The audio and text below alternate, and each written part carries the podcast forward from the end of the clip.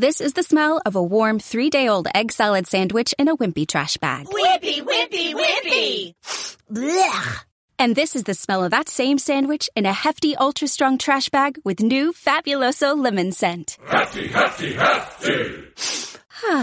Smell the difference? When life gives you stinky, get Hefty Ultra Strong with new Fabuloso lemon scent. It smells like clean, freshly picked lemons. So no matter what's inside your trash, you can stop the stink and smell the lemon. Encantada de, una vez más, abrir la palabra y compartirla. Ese es el gusto, aunque es una gran responsabilidad. Muy bien, pues empezamos. Hoy terminamos eh, la serie de predicaciones que hemos estado viniendo haciendo, en el libro de Santiago, que no es un libro muy largo, tiene cinco capítulos, y hoy lo terminamos, concluimos, veremos los últimos versículos del capítulo 5, del 7 hasta el final, hasta el 20, o sea que si queréis ir abriendo vuestras Biblias. Santiago nos ha ido hablando, Santiago habla clarito, ¿eh? es un hombre que habla muy directo, no se anda con florituras ni va directo al grano, no tiene tanto cuidado a ver si está importunando al auditorio que le escucha, bueno, en este caso que le lee, sino que nos ha puesto delante del espejo de la palabra de Dios y nos ha dicho, venga, mira, mírate, ¿qué reflejo recibes? ¿Te gusta lo que ves? Si no te gusta, no te quedes indiferente, tendrás que hacer algo, tendrás que actuar. Y la actuación que espera Santiago es que te arrepientas que ante Dios nos arrepintamos, que confesemos nuestro pecado y que nos humillemos ante, ante Él. Y por supuesto que eso que sucede, que haces delante de Dios, que se refleje en tu trato con los demás, ¿no? Así que Santiago golpea, golpea duro, golpea fuerte, nos ha noqueado y, y nos ha sacudido de nuestra vanidad, de nuestro orgullo, y la cura ya nos la ha dicho, el antídoto para todas estas cosas que vemos en el espejo y que no nos gustan es que nos acerquemos a Dios. Y ahí viene esa gran promesa, es que cuando tú te acercas a Dios, Dios se acerca a ti. ¿Vale? Y ahora Santiago va a cerrar su carta. Vamos a ver juntos cómo termina su mensaje eh, para los cristianos, porque esta ha sido una carta para cristianos, para los seguidores de Cristo. Santiago ha dejado lo mejor para el final como si es como hay que hacerlo, lo mejor para el final. Porque este mensaje final está lleno de esperanza, está lleno de propósito, de palabras de aliento, de ánimo, de misión. Así que vamos a leerlo juntos. Santiago 5 del 7 al 20. Dice, amados hermanos, tengan paciencia mientras esperan el regreso del Señor. Piensen en los agricultores que con paciencia esperan las lluvias en el otoño y la primavera. Con ansias esperan a que maduren los preciosos cultivos. Ustedes también deben ser pacientes. Anímense, porque la venida del Señor está cerca. Hermanos, no se quejen unos de otros o serán juzgados. Pues miren, el juez ya está a la puerta. Amados hermanos, Tomen como ejemplo de paciencia durante el sufrimiento a los profetas que hablaron en nombre del Señor. Honramos en gran manera a quienes resisten con firmeza en tiempo de dolor. Por ejemplo, han oído hablar de Job, un hombre de gran perseverancia. Pueden ver cómo al final el Señor fue bueno con él, porque el Señor está lleno de ternura y misericordia. Pero sobre todo, hermanos míos, Nunca juren por el cielo ni por la tierra, ni por ninguna otra cosa. Simplemente digan sí o no, para que no pequen y sean condenados. ¿Alguno de ustedes está pasando por dificultades? Que ore. ¿Alguno está feliz? Que cante alabanzas. ¿Alguno está enfermo? Que llame a los ancianos de la iglesia para que vengan y oren por él y lo unjan con aceite en el nombre del Señor. Una oración ofrecida con fe sanará al enfermo y el Señor hará que se recupere. Y si ha cometido pecado, será perdonado. Confiésense los, confiésense los pecados unos a otros y oren los unos por los otros, para que sean sanados. La oración ferviente de una persona justa tiene mucho poder y da resultados maravillosos. Elías era tan humano como cualquiera de nosotros. Sin embargo, cuando oró con fervor para que no cayera lluvia, no llovió durante tres años y medio. Más tarde, cuando volvió a orar, el cielo envió lluvia y la tierra comenzó a dar cosechas. Mis amados hermanos, si alguno de ustedes se aparta de la verdad y otro lo hace volver, pueden estar seguros de que quien haga volver al pecador de su mal camino salvará a esa persona de la muerte y traerá como resultado el perdón de muchos pecados. Hasta aquí el pasaje. Santiago ha puesto mucha atención ¿eh? en su carta a que la fe de un cristiano tiene que dar fruto, tiene que verse en acción. Si ha sido transformado, cautivado por Dios y has depositado tu confianza en su ungido, que es Cristo, pues entonces eso se tiene que notar en tu manera de vivir, en tu manera de hablar, en tu manera de relacionarte con los demás. Y quizá algunos de estos frutos de los que nos ha ido hablando Santiago se pueden de alguna forma maquillar o decorar de cara a la galería. ¿eh? El postureo que está tan de moda hoy en día, el impostar las cosas, falsearlas de cara al público. Pero esto luego en el día a día, en las cosas cotidianas, es que no hay quien engañe. Eh, quizá te engañas a ti mismo, pero a Dios no, a Dios no lo podemos engañar. Pero hay una cosa de la que no podemos, creo yo, no podemos eh, impostar, ¿vale? No podemos maquillar. Y es el tema central eh, en el que yo veo en este pasaje, por lo menos, que es vivir esperando el regreso del Señor. Dice en el versículo 7, y así empieza este pasaje de hoy, es, tengan paciencia mientras esperan el regreso del Señor. Y aquí viene una pregunta. ¿Estás esperando el regreso del Señor? ¿Cuántas veces al día, o a la semana, o al mes, pienso en que Jesús va a volver y que lo deseo que vuelva? ¿Pido en oración que el Mesías vuelva pronto? Porque Jesús dijo que moriría, lo anunció, dijo que resucitaría, pero también dijo que volvería, que volvería a tomar posesión de su reino completamente, a restaurar una nueva creación, a recoger a sus discípulos y a llevarlos al hogar seguro, definitivo, junto a Él. Eso lo prometió. ¿Y en cuántos momentos mi esperanza está depositada en que el Señor va a cumplir su palabra y va a regresar? En cambio, ¿cuántas veces, madre mía, pierdo la esperanza, porque la deposito en otros sitios, en otras cosas, pierdo la esperanza en que algo en mí cambie, algo de mi carácter que no me gusta, eso el Señor lo quite. O pierdo la esperanza en que tal persona que dijo tal cosa cumpla su palabra.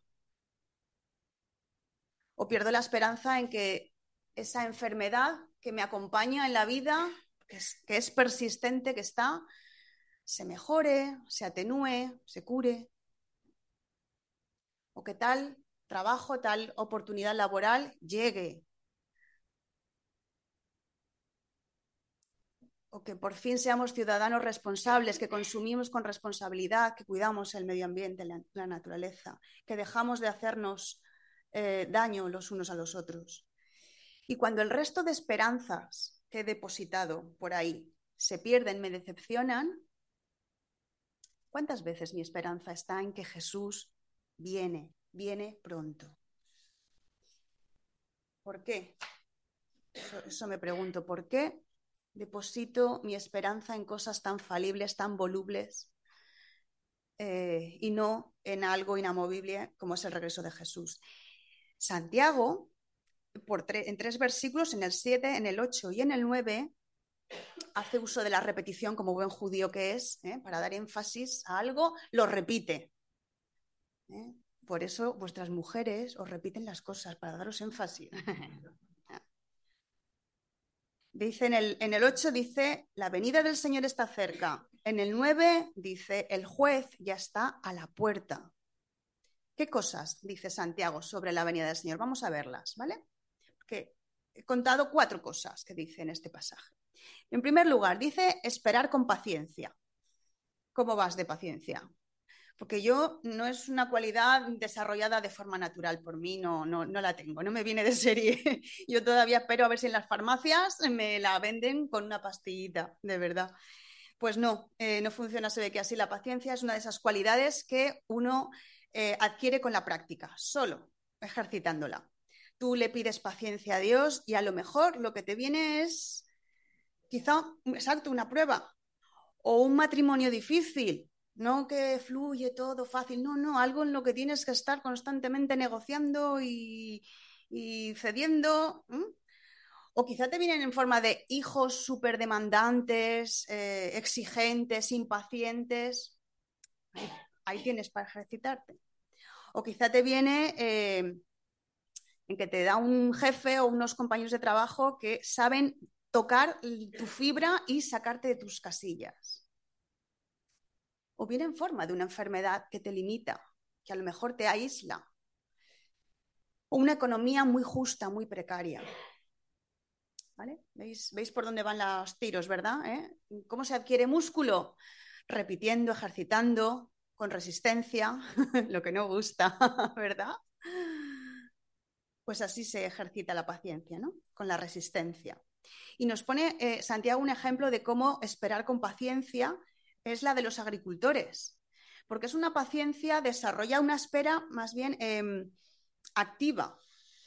Ellos siembran, siembran los campos y no se quedan allí mirando a ver cómo crecen las plantas, sino que riegan, trabajan, hacen otras labores, ¿eh? aprovechan esos tiempos para otras cosas, pero sobre todo dice que esperan los frutos ver el fruto, los resultados. ¿Vale? Así que la primera cosa que nos dice Santiago, paciencia para la espera. Segunda cosa, nos dice que la venida del Señor está cerca. Sí. No sabemos cuantificar el tiempo que nos falta. Jesús dice, mira, no echéis ni cuentas, o sea, es que nos van a salir. Pero está cerca. Tercera cosa, nos dice que llega el día del juicio, porque la llegada de Jesús es el día del juicio. Y nos dice Santiago que es que el tribunal ya está constituido, ya está preparado. Todo está listo, la sala está preparada, el sitio donde se va a sentar. Y el juez nos dice que ya está a la puerta, está, cogiendo el pomo de la puerta, porque este juicio empezará en cuanto él entre. Así que si cuando él entra te pilla sentado en su silla, esto es como cuando los niños se ha ido el profesor y se sientan en su silla y empiezan a hacer, ah, si te pillas sentado en su silla, que es decir, ejerciendo de juez, tomando, ¿eh? criticando a otros, quejándote de otros, pues ¿qué hará? ¿Qué hará este juez? ¿Mm? Un, delito más, el de erigirte como juez. Cuarta cosa que nos dice Santiago es la de animaos, anímense, cobrar ánimo. Cobrad ánimo los unos con los otros. ¿Cómo se hace esto? ¿Cómo me animo en la esperanza de que el Señor está cerca? ¿Cómo puedo animarte a ti? ¿Cómo puedo animar a otro hermano en la fe en este tiempo de esperar el regreso del Mesías?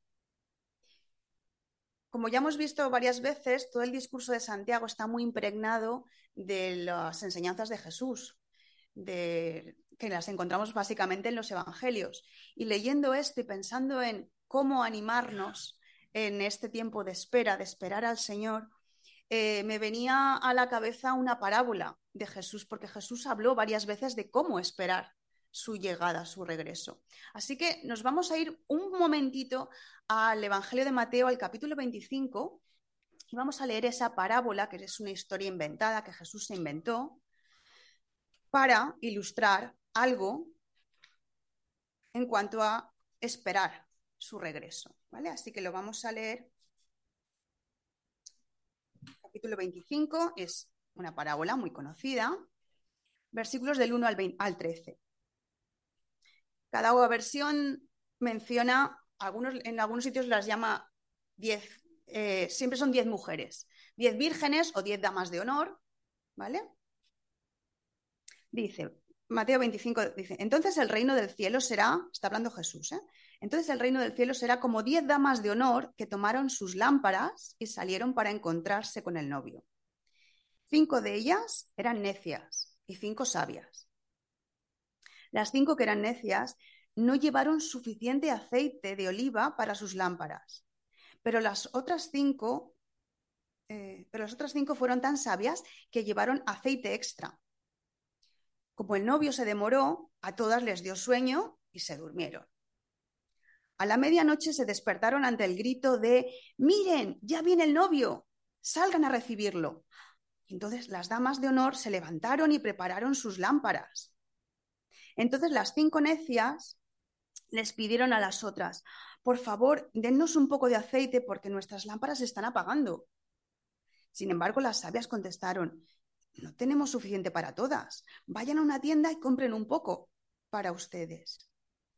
Pero durante el lapso que se fueron a comprar aceite, llegó el novio. Y entonces las que estaban listas entraron con él a la fiesta de bodas y se cerró la puerta con llave. Más tarde, cuando regresaron las otras cinco damas de honor, se quedaron afuera y llamaron, Señor, Señor, ábrenos la puerta. Y él les respondió, Créanme, no las conozco. Así que ustedes también deben estar alerta porque no saben el día ni la hora de mi regreso. Vamos a... Eh, leemos esta, esta, parábola porque voy a tomar esta ilustración para seguir con el resto del, del mensaje de las palabras de Santiago. ¿Cómo hacer para que nuestras lámparas no se apaguen cuando llegue la hora de la verdad, la hora del novio? ¿Cómo lleno mi lámpara de aceite para la espera, que se puede hacer larga? Y estaría bueno que Santiago nos hubiera dado tanta, hubiera puesto tanto énfasis en la parte práctica y que ahora, llegados al final, solo nos hubiera dicho, ala, animaros, que el Señor está cerca, ¿eh? sin algo más práctico. No, porque lo que viene ahora son cosas prácticas, recursos que Dios nos da para soportar con paciencia este tiempo de espera y para no perder el resultado, el, premio final, ¿vale? Porque la paciencia nos puede faltar en los tiempos de sufrimiento, de prueba, de persecución, de enfermedad, de dolor, de duelo, de injusticia. No es fácil. ¿Vale? Así que vamos a ver cuatro recursos que Santiago nos menciona. Versículos 10 y 11.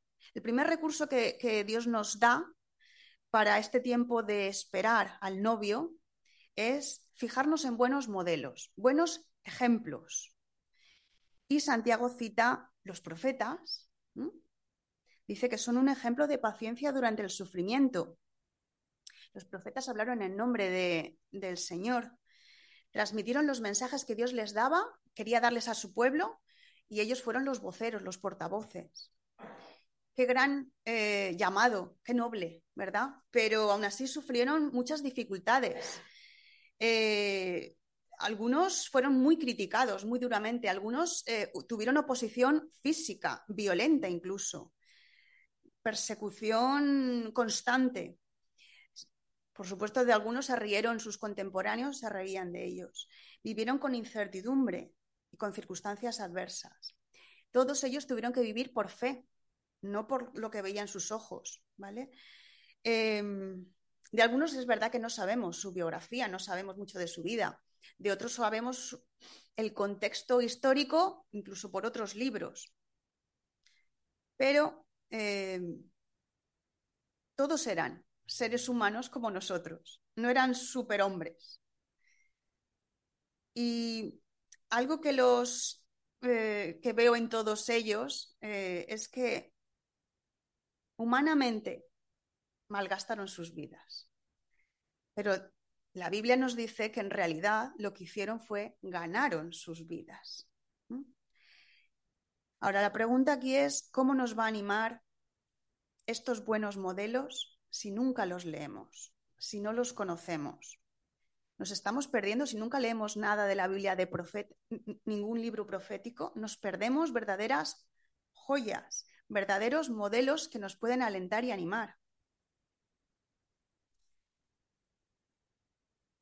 Porque todos ellos tuvieron que hacer como nosotros, que es escuchar la palabra de Dios o leerla, ver lo que hay en nuestra sociedad, ver las discrepancias, el gran salto, el gran abismo que hay entre ambas realidades y vivir por fe, ejercitando la fe. Muchos de ellos no vieron el cumplimiento de los mensajes que estaban transmitiendo de parte de Dios, no los vieron.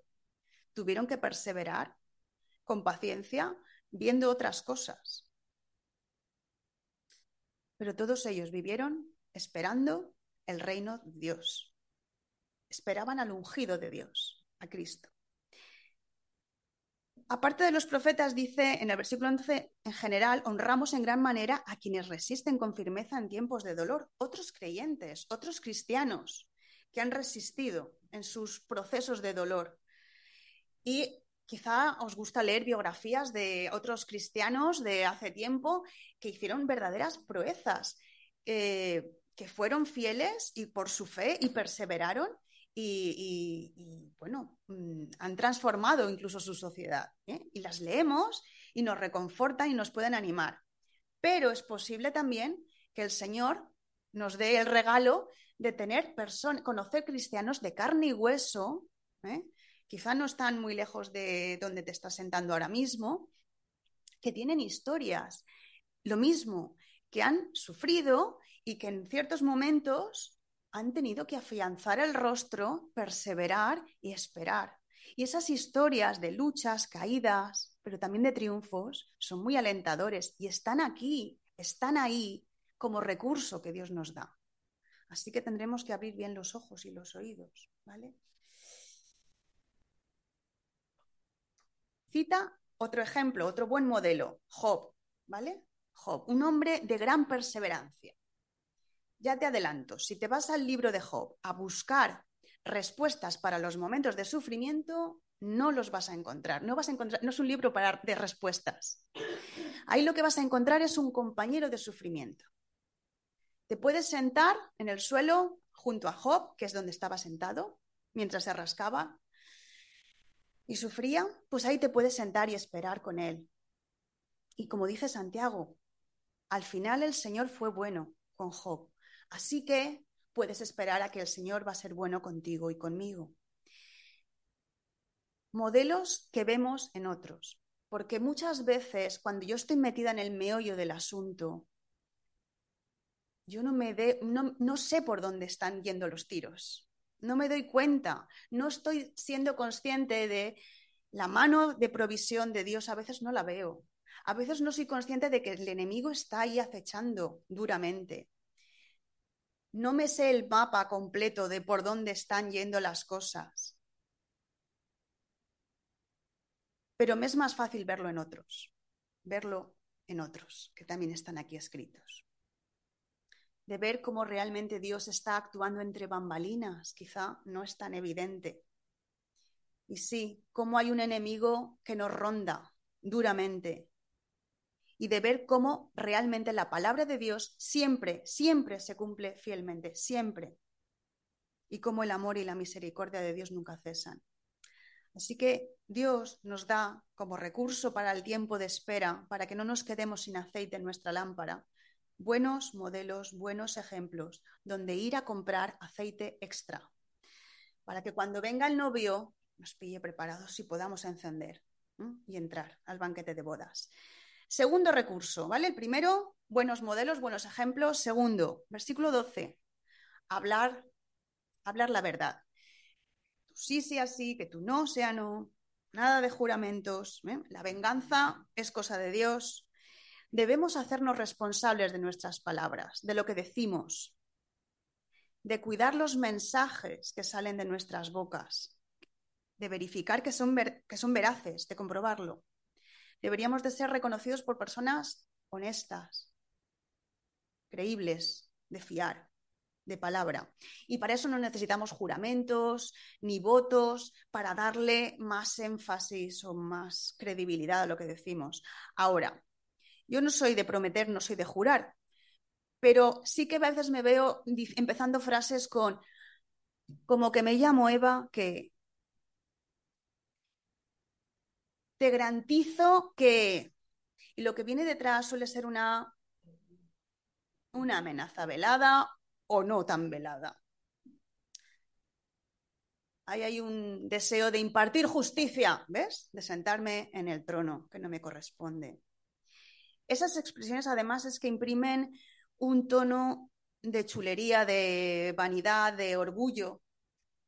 Y Santiago dice, ya nos ha dicho, que esas cosas serán sabias humanamente, pero dice, son de origen diabólico. Porque Santiago nos ha estado hablando de que la humildad y la verdad son los rasgos que deberían de caracterizar nuestra forma de hablar. Ya no solo lo que decimos, sino cómo lo decimos. Porque las palabras que decimos, que salen de nuestra boca, no solo hacen bien o mal al que escucha, es que nos alimentan a nosotros mismos. Así que nos pueden alimentar para bien o para mal. Deberíamos tener cuidado, no vaya a ser que estemos almacenando un aceite que está adulterado y cuando sea necesario no arderá bien. Tercer recurso, de versículos del 13 al 15, la oración, hablar con Dios. ¿eh? Tercer recurso que Dios nos da es la oración. Qué recurso más importante, qué privilegio poder hablar con el Dios Todopoderoso, con el Creador de todo. Dime tú con cuánta gente influyente, súper poderosa de este mundo puedes hablar. Puedes cogerle el teléfono y, oye, por favor, ¿me pasa con el presidente del gobierno? ¿Me pasa con la señora Botín del Santander? Es que, mire, tengo la hipoteca en su banco y yo necesito que me deje un par de meses porque es que no lo puedo devolver. Ni te pasan. No te pasan ni con tu especialista, ¿a que sí? Pues mirad, podemos hablar directamente con Dios. Puedo dirigirme a Dios con sencillez, sin protocolos, sin formulismos. Orar, alabar, hablar con Dios. Y lo puedo hacer tanto en momentos de dificultad como en, momentos de, felicidad, de alegría. Así lo dice Santiago. Puedo escucharlo, puedo responder, puedo pedir su ayuda, puedo interceder por otros. Y la oración se practica no solo individualmente, sino también en comunidad. Santiago también habla en momentos de enfermedad. Y parece aquí en un momento de enfermedad máxima, de mucha debilidad, donde tú no puedes ir a congregarte con los otros cristianos, Y es que igual en esos momentos de tanta tristeza, de, tanta, de tanto miedo, de tanta debilidad, igual lo que necesitamos de los hermanos, necesitamos que otros hermanos eh, eh, maduros en la fe, habla de los ancianos de la iglesia, nos sostengan en oración y que en nuestro momento de debilidad podamos escuchar al otro como ora por nosotros. El Señor Jesús, la noche que fue entregado, pidió a sus amigos que orasen con él. Ejercitar la oración, practicarla de manera individual y colectiva, eh, es activar, activar, poner en marcha, invocar un poder sobrenatural que está por encima de nosotros, que no controlamos. Pero es un poder que puede producir efectos visibles, espirituales, físicos y eternos. Es un poder que no nos pertenece, pero que lo pone en marcha Dios y puede sanar, restaurar y limpiar la culpa. Aquí habla de ungir con aceite en el, eh, en el, nombre del Señor también a los enfermos, ¿vale? Y no vamos a, porque no es el tema y no lo vamos, pero, mm, y tampoco ni, voy a profundizar mucho porque si no, ahí el tiempo se me va. Pero si alguien está interesado, luego podemos comentarlo, ¿vale? Y yo te cuento en qué cosas he estado reflexionando. Pero aquí solamente dos pinceladas. Dejadme deciros que a veces nos quedamos, le damos más importancia a, la carcasa, a la representación externa, al ritual, que a lo que, a la verdad que, es, que está subyacente, que esconde esa, esa representación, ¿vale? Cristo es el verdadero ungido de Dios. Eso es lo que significa la, palabra Cristo y Mesías significan ungido. Cristo es en griego, Mesías es en hebreo. Pero ambos no significan salvador, significan ungido. Pues Cristo es el verdadero ungido de Dios. Es el tabernáculo, el, punto de unión entre el cielo y la tierra, entre Dios y los hombres. Este es Cristo. Y si somos seguidores de Cristo, somos seguidores del ungido y por tanto estamos ungidos también por Dios. Ahora, es posible, es cierto, que en una terrible angustia, donde tus pensamientos, no puedes ni orar a veces, porque nos, a veces hemos vivido el miedo, nos paraliza, no sabemos qué está pasando. Y en esos momentos se nos puede olvidar que somos ungidos de Dios. Y quizá necesitemos de otros hermanos que nos recuerden, aunque sea de una manera gráfica, que seguimos siendo ungidos de Dios. Y que ni la muerte, ni la enfermedad, ni nada nos puede separar de Dios. Qué bonito poder recordar esto a un hermano. Esto es un acto de amor.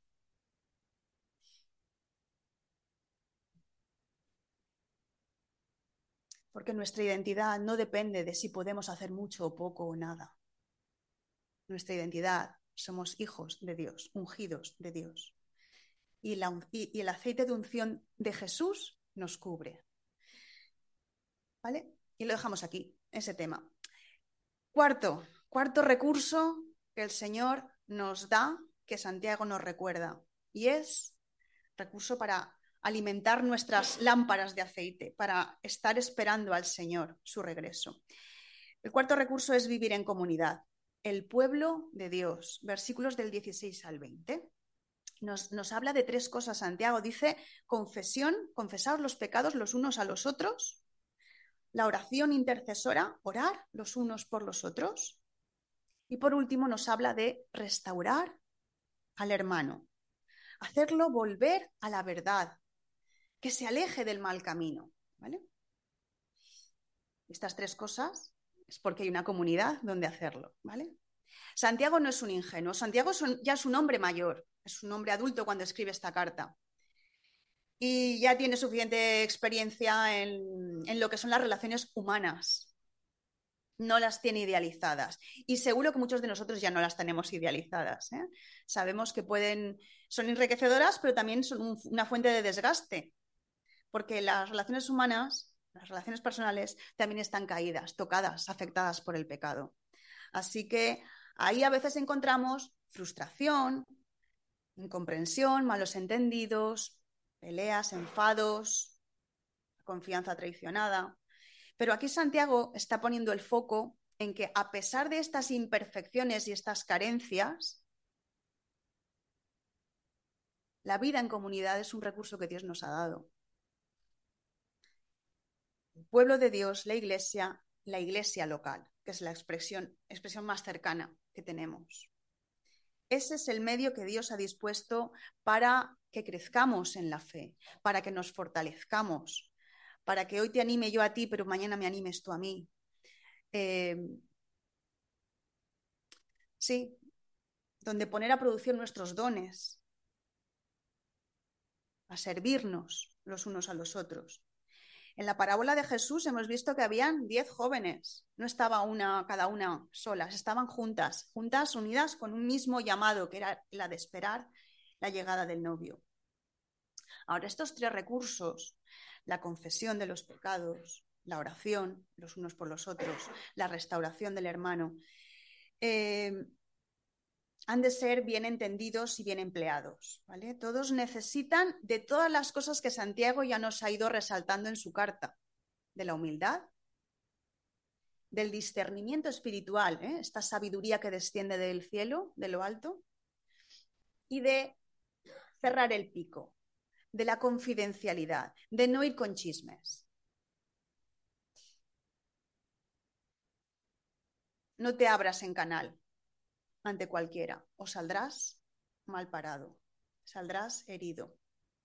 Ahora, elegir bien con quién compartir las cargas, con quién sincerarte, con quién poder hacer una confesión de pecados, con quién rendirnos cuentas mutuamente. Todo eso puede ser muy liberador.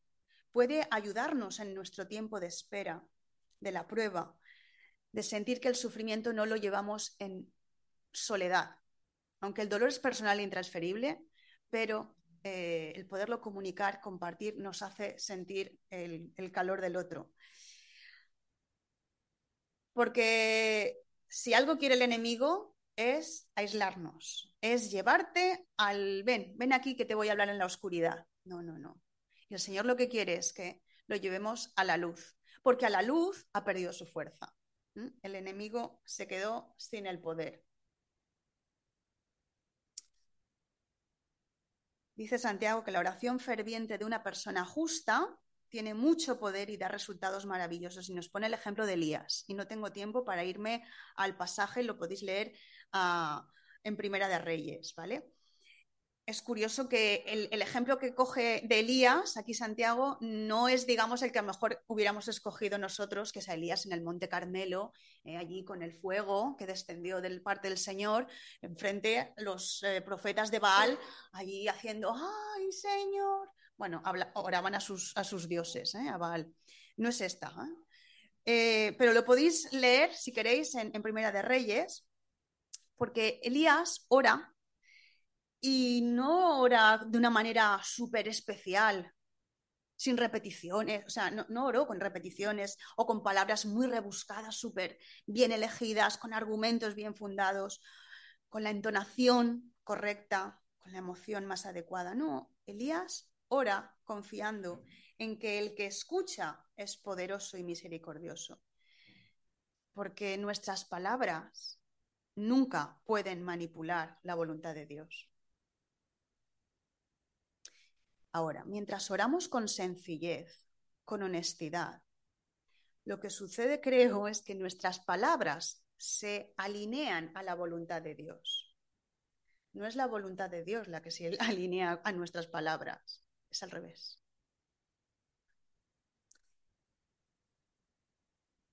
El tercer aspecto de vivir en comunidad, que habla sobre restaurar al creyente que se ha apartado, solo decir muy brevemente. Me viene un, pasaje en el que Dios le pregunta a Caín, ah, ¿y tu hermano? Y Caín le dice. ¿Acaso soy yo guardián de mi hermano? Ya sabía Caín dónde estaba Abel porque ya lo había matado. Pero Dios le pregunta, ¿dónde está tu hermano? Y Caín le dice, ¿a mí qué me preguntas? ¿A mí qué me pides cuentas? Dios le dice, claro que sí que te pido cuentas. Tienes que cuidar de tu hermano. Si tu hermano se está exponiendo al peligro, se está acercando al precipicio, ¿vas a mirar para otro lado? No, no, no puedes mirar para otro lado. No puedes pensar, no, pues cada uno, cada palo que aguante su vela, que yo no soy el juez de mi hermano. Efectivamente, no eres el juez, eres su hermano y son cosas diferentes. En la parábola de Jesús hubieron cinco. De las diez que esperaban, cinco no entraron. Lo que está en juego es muy grave. Es no entrar nunca más en la presencia con Cristo. O sea, te lo has perdido. Lo que está en juego es muy grave, es la muerte, la muerte eterna. ¿Cómo te vas a quedar sin decir nada, sin hacer nada? ¿Te vas a quedar indiferente? Pues aquí Santiago parece que dice que no. Dios le dijo al profeta Ezequiel, y lo podéis leer en, Ezequiel 33, le dice, Ezequiel, yo te he puesto a ti como atalaya, como centinela. ¡Ah! Y el centinela tiene que mirar y si ve el enemigo venir, tiene que dar aviso a la ciudad para que se prepare para la batalla. Si tú te quedas callado y viene el enemigo, ah, te voy a pedir cuentas. ¿Dónde está tu hermano? Eh, ¿vale? Tú tienes que dar la voz de alarma. Lo que haga tu hermano ya es cosa de él, ¿de acuerdo?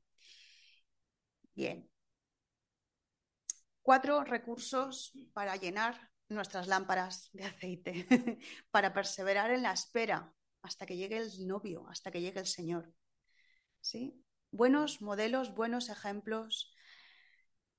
Hablar la verdad, que nos alimentamos también de nuestras palabras. La oración, y la vida en comunidad, el pueblo de Dios. Y terminamos. Si orar con fe tiene tanto poder, ¿Por qué cosas voy a pedir? ¿En qué voy a emplear esa oración poderosa, ese gran recurso? ¿Pediré que el Señor Jesús regrese pronto? ¿Sí? ¿Voy a gastar ese poder en esto? Parece como que esa petición a veces es petición de último recurso. Esto hay, actos administrativos de último recurso, ¿eh? pues como que cuando ya no queda otra opción, cuando vio las imágenes en la franja de Gaza, antes era en Ucrania, porque en Ucrania se siguen matando a la gente, ¿verdad? Es que se nos va, estamos, pues cuando vemos a veces estas cosas, entonces sí, se nos encoge el corazón y decimos, ay Señor, ven, ven pronto, como si esta fuera la última, es la oración de última opción. Cuando la vida me parece sin sentido, me parece infeliz, he perdido la esperanza, entonces sí pido que Jesús vuelva pronto. Pero si todavía tengo ilusiones, planes, hay cosas que me motivan, si todavía tengo niños a mi cargo, pequeños, si todavía tengo personas a mi alrededor que me quieren, a los que yo quiero, entonces la vida todavía se me presenta atractiva. Ah, ya no oro que la venida del Señor sea inminente ya no deseo tanto al novio. Deseo que, deseo que me sirva, que, me, que venga aquí y que me complazca, que, que esto que tengo entre mis manos, el Señor lo bendiga. Algo que todavía, por, por, ahora todavía me gusta esta vida, pero ya intuyo que cuando me haga muy mayor, muy viejecita y no me valga por mí misma, me va a dejar de gustar. La iglesia es la novia de Cristo qué tipo de novia somos, que no estamos deseando unirnos con el novio. Queremos seguir en el noviazgo. ¿Será una muestra de que lo queremos poquito, de que lo deseamos poco? Es porque de alguna manera creo que esta vida terrenal me ofrece o me puede ofrecer cosas que me van a satisfacer, que me van a llenar, mucho más de lo que me va a ofrecer el Señor cuando regrese. No quiero haceros sentir mal o culpables. Es que estas reflexiones me las he hecho yo. ¿Os cuento que me he contestado? pues que he necesitado que el Señor Jesús me vuelva a recordar quién es Él. Antes tú has mencionado a, a Marta. Pues Jesús le dijo a Marta María es la que estaba a sus pies, Marta trabajando. Pues un día le dijo a Marta, mientras Marta lloraba, lloraba por la muerte de su hermano Lázaro, estaba ahí llorando y Jesús le dice a Marta, yo soy la resurrección y la vida. Tú estás llorando, pero tienes la resurrección y la vida delante de ti. Así que cuando pedimos en oración que el Señor venga ya, no estamos pidiendo que algo bueno se termine. Es que estamos pidiendo que algo bueno venga y empiece. Cada vez que pides que el Señor venga ya, estás pidiendo la resurrección y la vida. Dime qué tienes entre manos que supere eso. Estamos pidiendo entonces no la restauración de alguna cosita o de alguna persona, estamos pidiendo la restauración de todas las cosas, de todas las personas. Estamos pidiendo la vida completa, perfecta, eterna. Termino.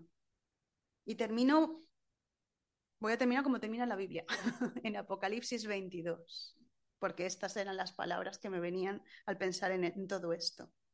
Y son palabras de Jesús, que nos dice, que le dice a la novia, que le dice a su pueblo, que le dice a su iglesia. Y no os voy a dar las citas concretas, pero están en el capítulo 22, versículo 12, 14, 17, 20. Voy a picar, ¿vale? O sea, no, lo voy a leer eh, de tirón porque es mucho. Dice, miren, habla Jesús, yo vengo pronto y traigo la recompensa conmigo para pagarle a cada uno según lo que haya hecho. Benditos son los que lavan sus ropas. A ellos se les permitirá entrar por las puertas de la ciudad y comer del árbol de la vida. El espíritu y la esposa dicen, ven. Que todos los que oyen esto digan, ven. Y dice Jesucristo, aquel que es el testigo fiel de todas estas cosas, dice, sí, yo vengo pronto. Así termina la Biblia. Jesús diciendo, sí, yo vengo pronto. La primera canción que hemos cantado decía, la primera palabra decía, ven. y eres una invitación para que el cristiano venga.